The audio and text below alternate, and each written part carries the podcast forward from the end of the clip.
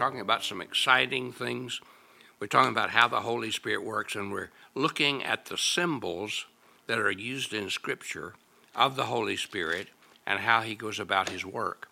And I want us to examine one, another symbol today, and and that is the symbol of the Holy Spirit as the breath of God. The situation is this Jesus, this is in John chapter 20, Jesus is alive. He has risen from the dead. The tomb is empty.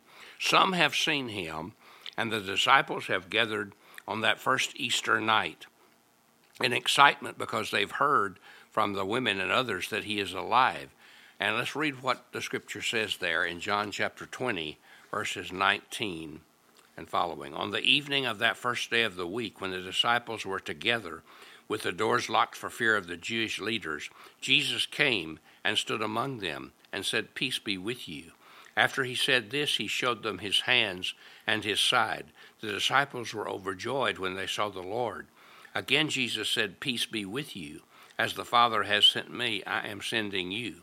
And when he breathed on them and said, Receive the Holy Spirit. I believe that there are several things here that are really important for us to take notice of that Jesus said. He said, first of all, that he wanted to give them peace. My peace be with you. And he often talked about that. You see, the peace that comes when we allow Christ to be in charge of our lives. And then he showed them the scars in his hands and his feet and his side to show them that he really did die. This was the same Jesus they'd seen crucified, the same Jesus they'd seen placed in that tomb. Now he was alive, he had come forth from the grave. And then he gave them a command. He, he said, I send you even as my Father has sent me. I want to send you out into the world to tell people about my love and forgiveness and salvation. And then the Bible says, He breathed on them and said, Receive the Holy Spirit. You see, the Holy Spirit is the mighty breath of God.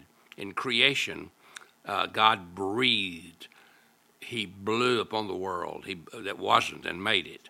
The word means spirit breath of God means spirit, both in Hebrew and in Greek. I want to show you the difference that the, breath of God made in these disciples. You see, after Jesus went back to heaven and they were filled with the Spirit, some amazing things began to happen through their lives as they began to matter in a way they never had before. First of all, the, whole, the breath of God, the Holy Spirit, makes Christ real. Many of us are powerless, weak witnesses, and we we kind of have stopped between Easter and Pentecost. You see, a lot of us know Christ, but we've never let the Spirit use us. What a difference the early church had after after the Holy Spirit came upon them and filled them. You see, they preached and lived as if Jesus was with them and in them because he was through his Spirit. And Jesus told them that it's necessary that I go away so that you can have the power of the Holy Spirit. Jesus, though now in heaven, by his Spirit was real to them and he made Jesus real to them. Do we sense Christ's presence real to us, or do we live and act as those who feel he's far away? The Holy Spirit always makes Jesus real. When Stephen was filled with the Spirit, he saw Jesus in all his glory. For the Holy Spirit always magnifies and reveals Christ. Those who have been as weak and as powerless as they were when Jesus was in the flesh now are filled with power. Interesting. They were cowards you remember when the, in the when when they took Jesus uh, in the Garden of Gethsemane, they all ran like scared rabbits. But now they're powerful. They're standing up before anybody and proclaiming the good news of the gospel of Christ. They're not afraid to declare their faith. The breath of God also gives life. We cannot live physically unless we breathe fresh air.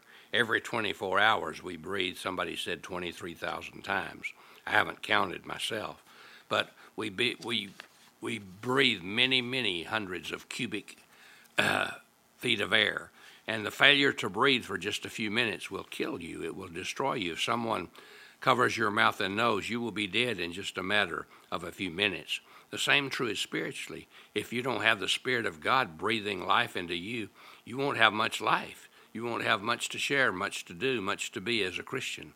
Do we wonder why there's so much death and lifelessness in God's church, it's because many people do not let the breath of God come upon them. You remember the old story in the Old Testament of Ezekiel the prophet in the valley of dry bones and how the Holy Spirit came and put flesh on those bones and put life in those bones, the breath of God worked and, and lives were changed and people became new.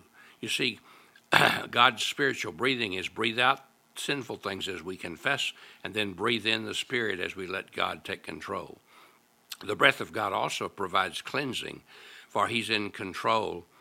And when he is uh, when he is in control, he convicts us of sin, and we confess our sins and get right with him. And it, it involves radical treatment. If you take a glass and put rocks and uh, little stones in it, pebbles in it, and fill it up, it won't hold much water. But you have to get rid of the stones before it'll hold much water. And before we can really count for God, we have to get rid of our sins by confessing them. The, the songwriter wrote, Breathe on me, breath of God, until my heart is pure. And that's what happens. Our heart becomes pure when we let God breathe on us and show us what He wants to do. Also, the breath of God produces witnesses. And you see, we have to have breath in order to speak. If there's no air from our lungs, there's no sound from our voice box. He empowers us to witness and to tell what He's done for us. He makes us bold and vocal. In Acts 2, the disciples were filled with the Spirit and they had the courage to witness. In Acts 4, the Bible says they had boldness. And I think all of us need that boldness if we're going to be successful in sharing Christ with others. But also, the breath of God brings revival and renewal to the church. As I've said earlier in some of these studies, that we need a spiritual awakening. We need renewal, both in the church and in the world. We need a, a life changing work of the Holy Spirit to come upon us, and we need a great revival that will touch thousands of people. And the beginning has to be with each of us. We all need to draw a circle around ourselves, ask God to show us what sins need to be forgiven, get those settled. And then, after we get those settled, we can ask God to fill us with His Spirit and to breathe out His truth.